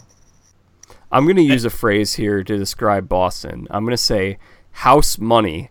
I think that they're in a similar spot to Philly right now because they lost Kyrie, because they lost Hayward, and people would have a lot of people have written them off. I'm not saying they're going to win the title. I'm not saying they're going to get to the finals, but I think they have a really good shot of getting to the conference finals and it's a great spot for them as you mentioned Evan to develop some of these young guys to get that experience without a whole lot of pressure. I mean, could you think of a 2 seed that has had this little, little pressure because of the smaller expectations? No, I really can't. No, and I can't think of a two seed that's really being led by a rookie and a, and a second year guy. That's a good point. yeah, Yep. Very good point. So I think this is a great opportunity for them, and there are, isn't a lot uh, there isn't a lot of pressure. I'm not crazy about Milwaukee because of the coach shakeup, and I, I mentioned the word cohesiveness. And I want to talk about uh, Al Horford a little later when we talk about the awards because he's I think he's a dark horse for Defensive Player of the Year. So I'll get to that later. But other than that, that's all I've got for this team. Yeah, I actually I think I like Milwaukee in this series. I know you guys are both picking Boston. I like Milwaukee. This is going to be my one upset. Um, I just think the talent. I think they they have too much talent. Um, I think home court will play a big advantage, and if it does get to seven, I, I probably would pick the Celtics in this series. But I think Milwaukee takes care of them in six. I think Greek Freak has a monster series, kind of on the big stage, um, and I think he gets they get really really good series as well from guys like Middleton, Bledsoe, Jabari, um, and Brogdon. Yeah, and then really just thinking about it, I mean, all they got to do is steal one in Boston, um, whether it's game one, two, or five, and they can get six at home. Um, mm-hmm. So I mm-hmm. think that's important too. Um, and it'd be a cool way, you know, Bradley Center last season where they're going to be playing there. Um, so it, would be cool to see Giannis be able to really put this team on his back and, and get a win in the Bradley Center um, to move forward. And the one thing we didn't talk too much about that I think could play a huge role in this series is not having a guy like Marcus Smart. I think yeah. Marcus Smart's a very disruptive defensive, yeah. defensive player who would cause a lot of issues for a guy like Bledsoe when you don't have him there. And I believe, I, I'm pretty sure he's out for this series. He's at least, what I'm reading is at least out till April 27th, which I imagine is this entire series. It has to be this yeah. entire series. Yeah. Um, so they will be without Smart for the entire series. I think that's a big loss for them just because of what he brings on the defensive end. Um, so I like that. I think that helps Milwaukee in, the, in their guards a lot offensively. I could see it. Yeah. I Man, I, I want to. I really, I want to pick Milwaukee now, Jordan. Man, this reminds me of where both these teams were last year. With I could really see. I I envision a situation where Milwaukee could go up early, like the Celtics uh, were down last year to the Bulls early, and Milwaukee, I believe, were they up two one on Toronto last year? Uh, that sounds uh, right. I'm not sure though. Yeah, not sure. it, yeah, it was close though. It was to open the gate. So the question is, can Milwaukee shut them down and just you know run them out, or I mean, does I because I I would put my money on Brad Stevens making adjustments, figuring out how to beat them against a team without, I mean, without cohesiveness and a coach who's only been there for a few months. Yeah, if you took if you took Stevens off of Boston, I would pick Milwaukee. I think he if there's yeah, an X factor, it's Brad Stevens, even though he's not on the court playing. Um, I really, yeah, I think that's really the only reason I think I like Boston, and we'll get to it later. But I don't know, I just don't see the Celtics moving that far. It's like Butler all over again. Right. it's like 2011 Butler. 2011 Butler without Gordon Hayward. Yeah. yeah. He carries them to the promised land. Yeah. Okay. So now, um, I guess we could talk some big picture stuff. Uh, maybe we could talk a little bit about the potential for, although we're not all, let's just talk big picture stuff. Mm-hmm. Who do you guys have in the conference finals in in both the West and the East. oh, you. Go. All right, I'll go. Yeah, so in the West, um, Golden State, I got Golden State advancing past Portland. Um, man, Houston, OKC, I, I'm really excited for this one. And I think, I think I'm going to pick OKC. I really do. Hmm. I'm picking the Thunder. But I don't know. See, the tough thing is, I think a lot of these series are going to go longer, and I think it's yeah. going to depend later on in the playoffs who has better depth. And yeah. we talked about OKC not having much. Um, Houston definitely has the advantage there. I don't know. I want to pick OKC. I just really think the three guys are going to play at another level in the playoffs that we haven't seen and I, I think OKC can take down Houston. So I'm, I'm going to go Golden State, OKC. So in the East, um, Toronto, Cleveland, I think the winner that I got to go with Cleveland. Um, I picked against LeBron too many times, like I said. uh, and Toronto is, they've let me down in the past. You know, Lowry yeah. just doesn't show up. DeRozan doesn't show up. So Cleveland in that one. And then the bottom, Philly versus Boston. I think Philly takes this one. Um, and I think you got a matchup where you have a three versus a four on one side with Philly and Cleveland, and you got a two versus a four on the other side with Golden State OKC. Interesting. Want me to take it away, Jack? Yeah, go for it. All right, so mine on the West is a little bit more simple. I think it ends up Rockets Warriors. I think the OKC and Rockets series has potential to maybe be one of the best series that we get in this postseason. Um, but I think home court is crucial there. I think the Rockets beat the Thunder in seven. Um, wow. And then I think the Warriors beat the Trailblazers pretty handedly there on that bottom half. And then we look at the East side of things. The Cavs and Raptors, I think, will definitely match up here. I, I'd like to say the Raptors are going to be able to take this series long. I'm just not sure. They, it seems like LeBron is just always just torn the hopes of Toronto yeah. apart into pieces. I like the Cavs there um, in five, maybe six games. And then I really don't, I can't see that series going a full seven. Um, and then on the bottom, I remember I have the Bucks over the Celtics. So a very intriguing second round matchup that I would love to see would be the Sixers and Bucks, two of the youngest teams. At least you know the key pieces are all young. Um, I, I think Simmons and Greek Freak in a series together would be just a fantastic series to watch. Wow, yeah, that would. I like, yeah, I like the Sixers there though. I think they're just the better. I think they're the better team. I think Embiid, as long as he's healthy and 100, percent I think they play. Uh, they, they beat the Bucks in uh, six-ish games, and then should I stop there, Jack? Uh, so yeah, yeah, those are your conference yeah, picks. That, those are my conference: Sixers, Cavs, and Rockets, Warriors. Okay, yeah, mine's pretty quick. I I really don't have a whole lot of thoughts on the West. Um, I I'm going chalk there. I'm going Houston and Golden State, but I think I think it is. I do want to talk a, a little bit about Toronto and Cleveland.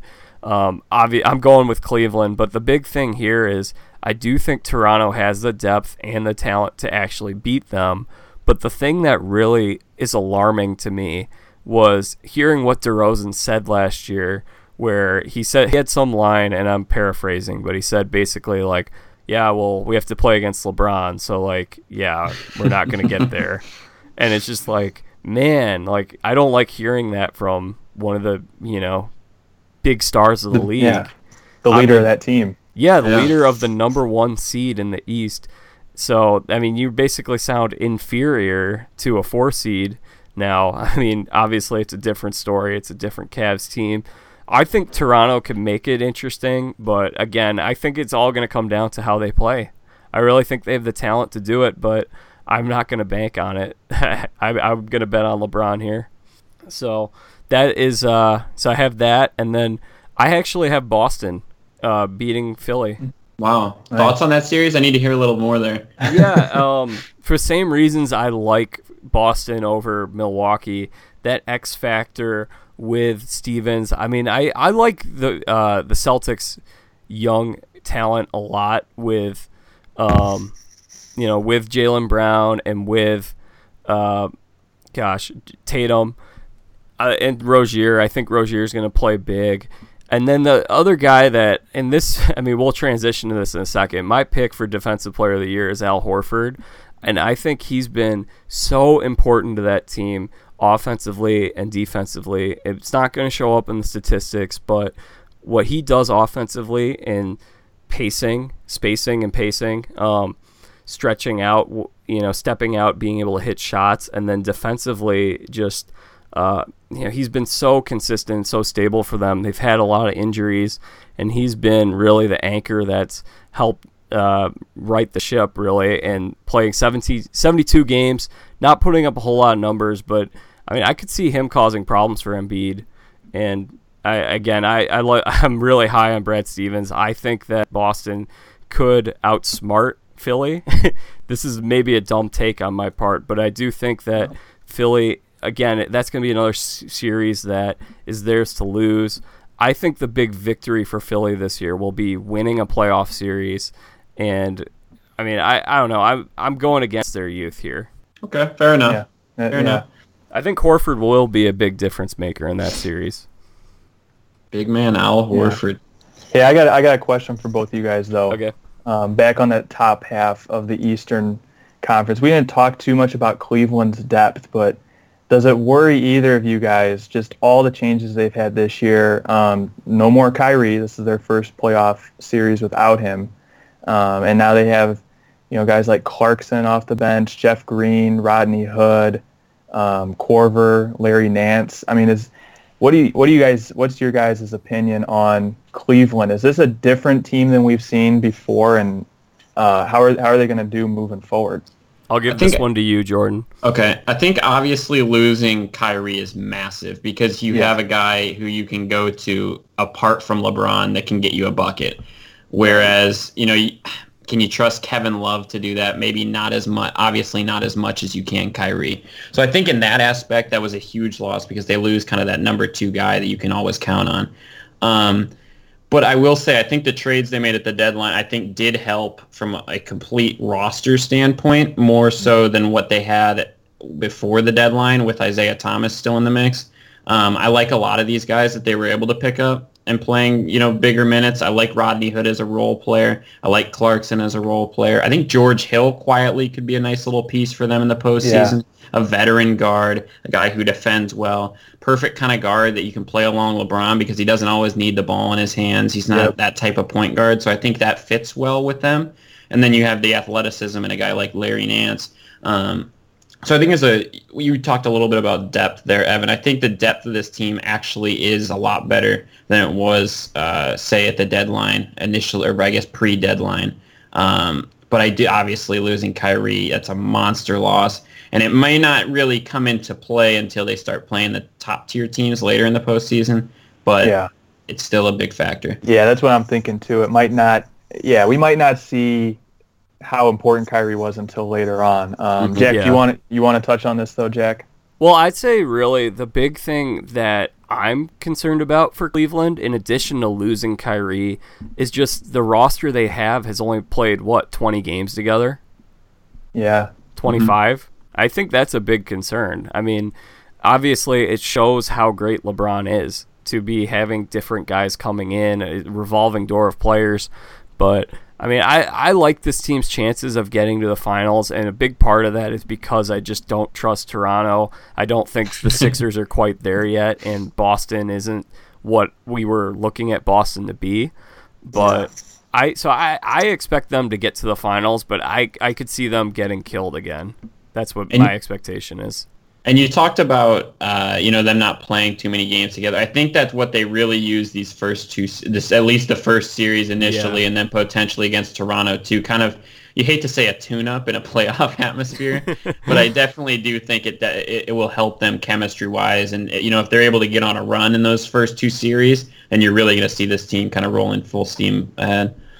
Do you guys think there's any chance that it they could be, and we've seen it before, where they're waiting around for the other side to get finished? Do you think we could see any of that this year? They're able to blow through a couple of their series, and then all of a sudden they got to wait for a seven-game series to wrap up on the other side. Um, I, you know that could come into play maybe in that first series. Yeah, Um, but apart from that, you know, I'd be surprised if they blew Toronto out of the water. Yeah. You know, yeah, so eh, maybe in the first series, but apart from that, I'm not sure. yeah. I'll tell you one thing: if Toronto can beat them, man, that would be an awesome coming of age for DeRozan. That'd Oh yeah, what a year that would be. What a year. Yeah. That'd be huge for and, everything. The NBA. I mean, that'd be. I don't know if they want LeBron out, but yeah, that'd be crazy. Do you guys want to give your finals picks, and then uh, if you guys have any other big picture questions for the playoffs, maybe we could throw a couple of those, and then we can move over to some of these awards and wrap up. yeah, Jordan, you can go for it. Okay. Um, it's gonna be. I hate to do this, but it's gonna be Warriors and Cavs again for me.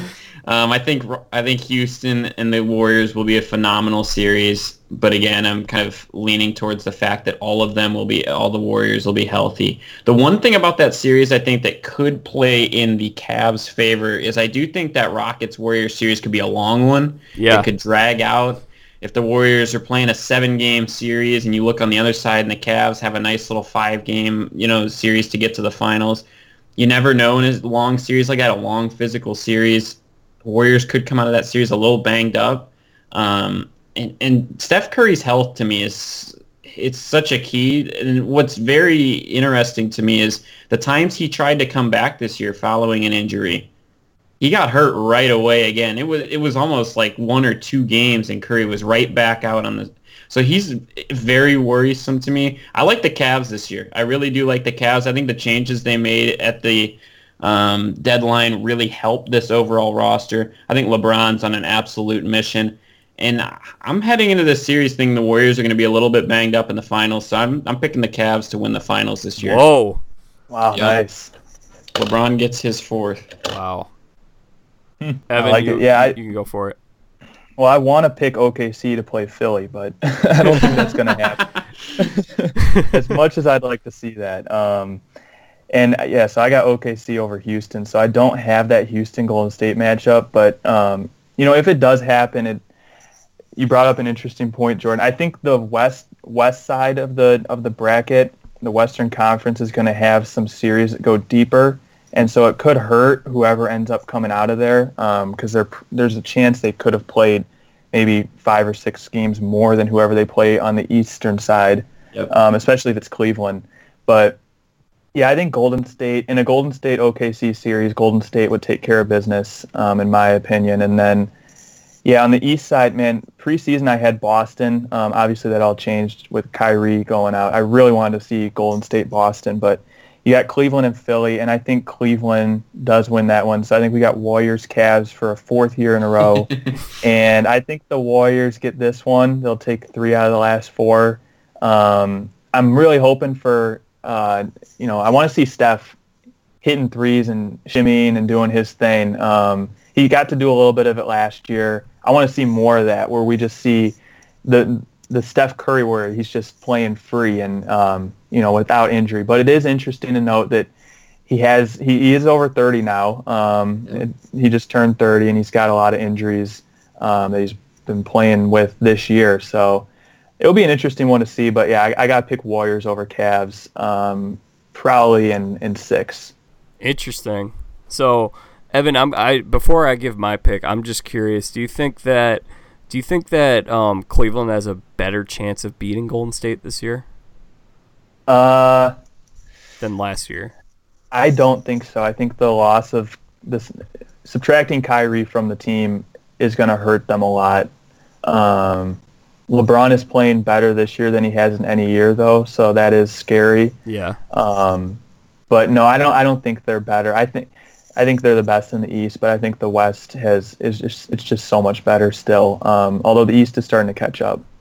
Okay. To me, on that topic, Jack, Yeah. to me, I think they might have a better chance just because of how banged up a lot of these Warrior players Yeah. are. Yeah.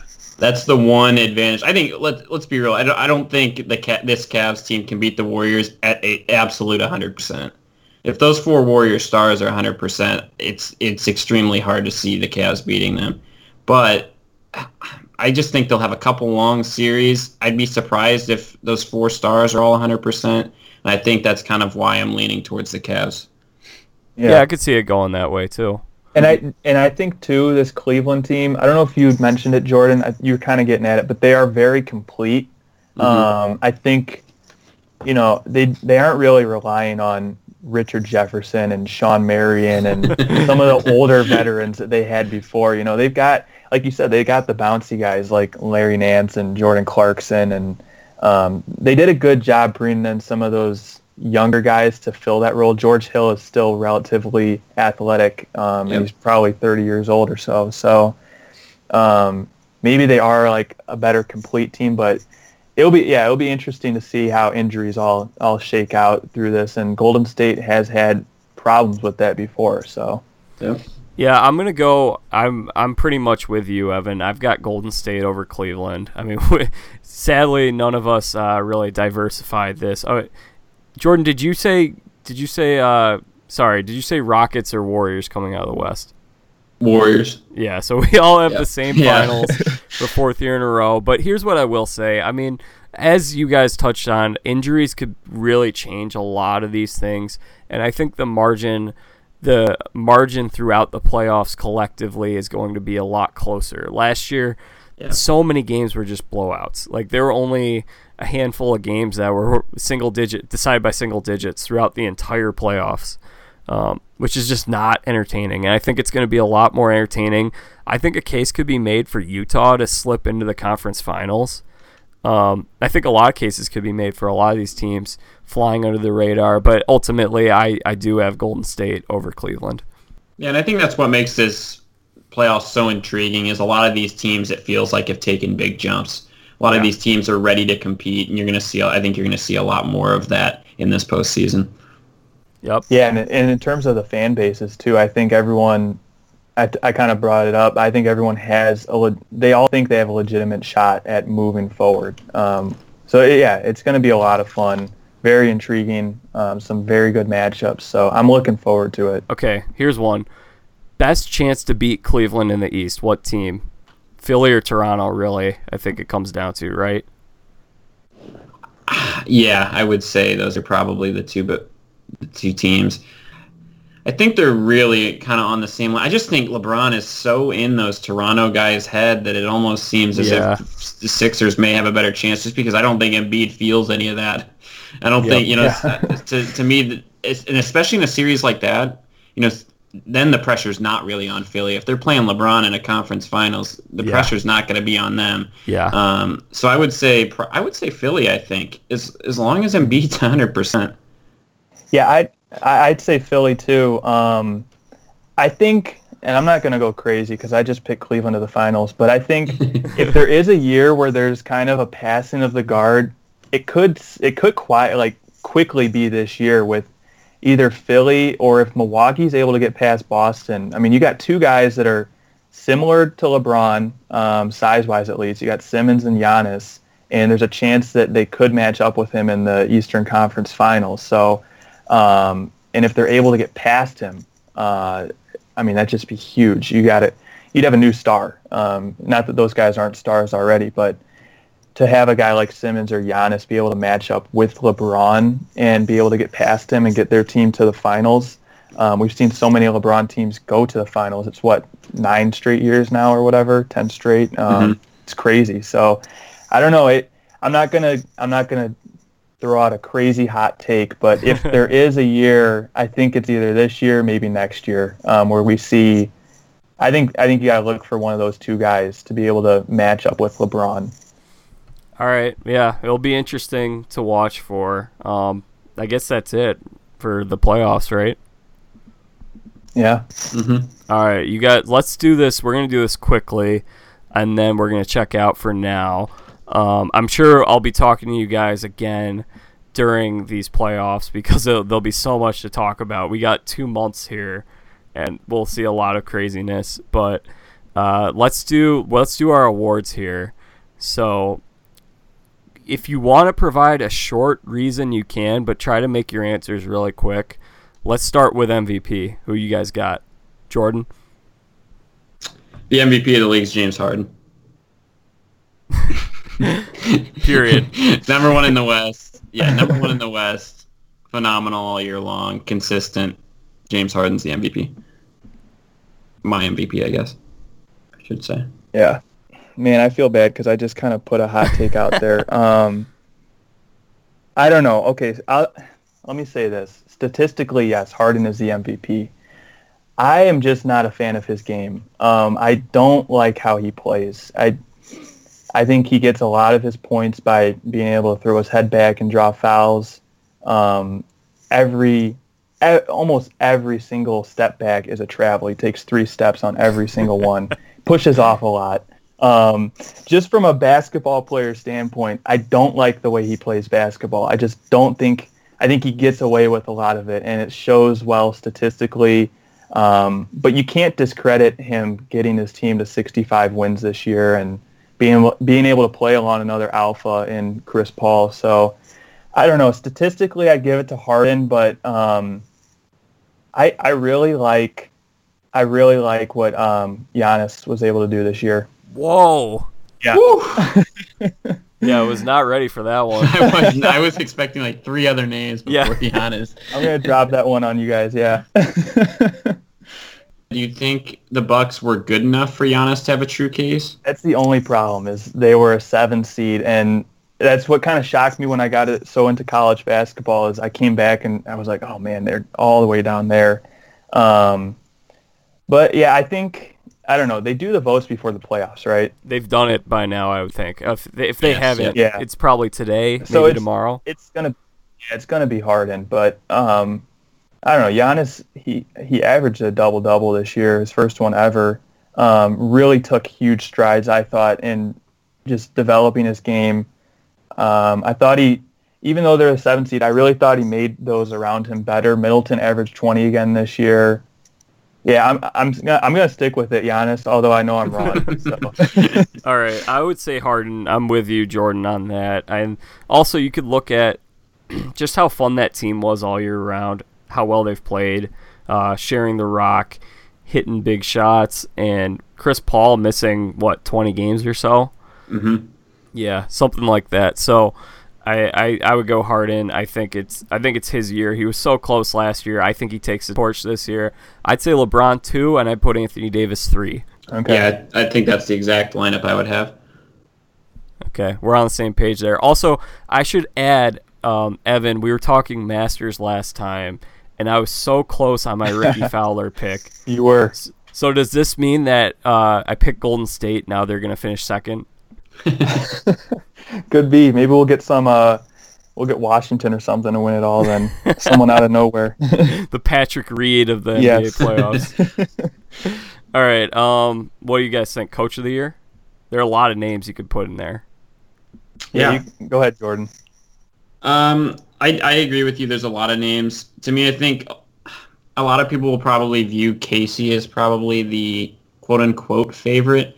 I think I think Stevens should win Coach of the Year. I really do. Um, so many young players on that roster. He's always able to get the best out of those types of players. Just proved it all year long. Um, and losing Hayward like that and still ending up the way they did, I mean, very impressive. So I think Stevens is my Coach of the Year. Yeah, I'm right with you, Jordan. I like Stevens to win it. Um, all the injuries that they had, he was still able to get his guys to play. Um, I think I think a guy that was really qu- close is uh, Quin Snyder for Yeah, gonna- Utah. yeah. And I don't know if that's your pick, Jack, but um, I, you know, playing in the West, I know he had Mitchell, but they weren't supposed to do what they did this year, and he finished with 48 wins. Um, so he he'd be my close runner-up, but I do like Brad Stevens. I think there are so many different directions you could go with this. You could go with Dwane Casey. You could go with D'Antoni for what Yeah. The Rockets achieved this year. You could go with Quin Snyder. You could go with um, let's see. We got. I'm looking at just the playoff teams. Oh, how about Brett Brown? That was going to be. I was going to Yeah. talk about him as potential. Yeah. and maybe even Terry Stotts too. yeah, Terry Stotts, and then the and Nate McMillan. Yeah, So yeah, you're I right. mean, there's so many guys. I like you. I like that you guys are going with Stevens. I would probably side with Snyder though. okay, yeah, Yeah. Given where they were projected and where they Yeah. finished. Yeah. because I'd say Evan, you you mentioned this five in the West with Utah. That's that's tougher than what the Pacers did with five in the East. yeah, and they were they were so close to being a three seed in the West. Yeah, So being up there with you know right behind Houston and Golden State, that definitely says something. Um, so yeah, all right. Uh, rookie of the year, controversial one, Jordan. I think it's Ben Simmons. I mean, if you look at statistics, pretty much everything except for three point shooting leans Simmons' way. Um, I just think his game is more developed at this point, and maybe as it should be. But I think he was the better player this year. yeah, I'm with you. Um, I like Simmons a lot. I think he is a superstar in the making. He's going to be able to. I think he can carry this league um, into the future. This whole draft class is this whole class really. It's not a draft class anymore, Yeah. but all the rookies. Um, I mean, I've been saying it before in my in my uh, big board. I really think this is going to be a year that we look back and say, man, there's so many star. There's so much star power in this class. Mm-hmm. And I mean, you had Simmons, Mitchell, Tatum, Kuzma, uh, Markkanen, just to name five that I can think of right there. Um, and Simmons wasn't in this draft, but you know, you could still kind of put him uh, Yeah. in his first year. So yeah, I'm I'm with Simmons. I carried on a little too long there. Sorry, Jack. no, it's fine. I would just say I agree with you. I think so many of the guys that won this year could have won last year. Um, last year's class is pretty strong. I think they've been a little bit more slowly developing. Um, but I, I, I would go I would go Mitchell because Okay. my argument would just be that um, Philly had Embiid and they had some of those veterans and I mean Utah has some veterans, but I, I really think I I give a lot of points to what Mitchell's been able to do as the guy on that team with Gobert out for 30 games or so, maybe more than that. Yeah, it's a Yeah. fair take. and playing in the West too. That is tough. Yeah, in Yep. the West. All right, uh, let's see. Most improved. I think we can all agree on Oladipo here. Yes. Yes. Oladipo, shout out Andre Drummond. Oh, there you go. Yeah, And I'm with I'm with Oladipo. Okay, and then def- or uh, sixth man, Lou Williams, right? Yes. Yes, I'm with Lou on this one. Although Gordon on, on Houston, Eric Gordon, Yeah. he was Yeah. pretty solid. Um, but yeah, I want to give it to Lou. I don't know if he'll ever have another shot at this. I'd like to think he would. Um, but yeah, Yeah, I mean, he was borderline all-star out of Yeah. the six-man role. I think he's more than deserving. All right, and now here's your chance to disagree with my Al Horford Defensive Player of the Year pick. He- He's not going to win it. I'm going to make that clear. Um, also, I do think Simmons will win it, but um, I do. I would go with Horford for Defensive Player of the Year. interesting. Wait, you do think who would win it? I, I said I, I said Simmons will win it for Rookie of the Year. I was going Oh, okay, back okay. to that. Yeah. Okay. Got you. Um, and I don't. I Horford's not going to win it, but I would give it to Horford. Okay. Um, there's two main choices here, I think, that pretty much everybody will debate on. I think Embiid should be the defensive player of the year. Um, I completely understand people who lean Gobert's way, but I've, I mean, I watch a lot of Eastern Conference games. I watch a lot of Philly games, um, and the way Embiid changes the game defensively is very, very impressive. Um, I, I think he's a phenomenal defender, and I think he's deserving this year. Yeah, I'm with you too. I like Embiid to win it. Um, Gobert's right there. I think Anthony Davis is right there too. But yeah, Embiid. Every time he steps on the floor, he's, I mean, just personality-wise, and then his game guys, too. yeah. yeah, he frustrates guys. Mhm. Um, gets in your head a little bit. He's going to be one of those guys in the future where it's just you don't want to play against him um, because he's he's he's better and he's and he's just one of those annoying guys. I think. Um, Yeah. Get, he, Yeah. he he has the ability to get himself um, stuck in your head and, and really mess with you. So yeah. All right, so I think that's it. That's a wrap. Uh, quickly, you guys want to give out your social media handles? Uh, my Twitter is at real J Morandini, and Instagram is at Jordan Morandini. Yeah, and I'm uh, Twitter at Evan underscore on underscore Earth ninety six. Shout out to Jack for making that one up. and Twitter is uh, E Myers one one six. You mean Instagram is eMyers? Oh yeah, Instagram. Yep. Okay, and then um, Evan, are you going to be doing any NBA playoff blogging, or are you mainly college hoops? I'm gonna be focusing more on uh, putting out a big board here soon um, for college hoops this upcoming draft. But um, I don't know. I might maybe maybe I'll put together something. We'll see. Okay. Well, it'll be interesting to watch. I will I will put the link in the blog post. I will also include the link to Jordan's business. Um, and uh, yeah, thanks again for you guys for joining me doing a three man show, TNT broadcast style. A lot of fun here. This was Yeah, a it lot was of fun. Ton, yeah, it was a ton of fun. Thanks for having me, We Jack. should- yeah, if you guys are up for it again, we could definitely do it again. It'll be a lot to uh, look for this postseason.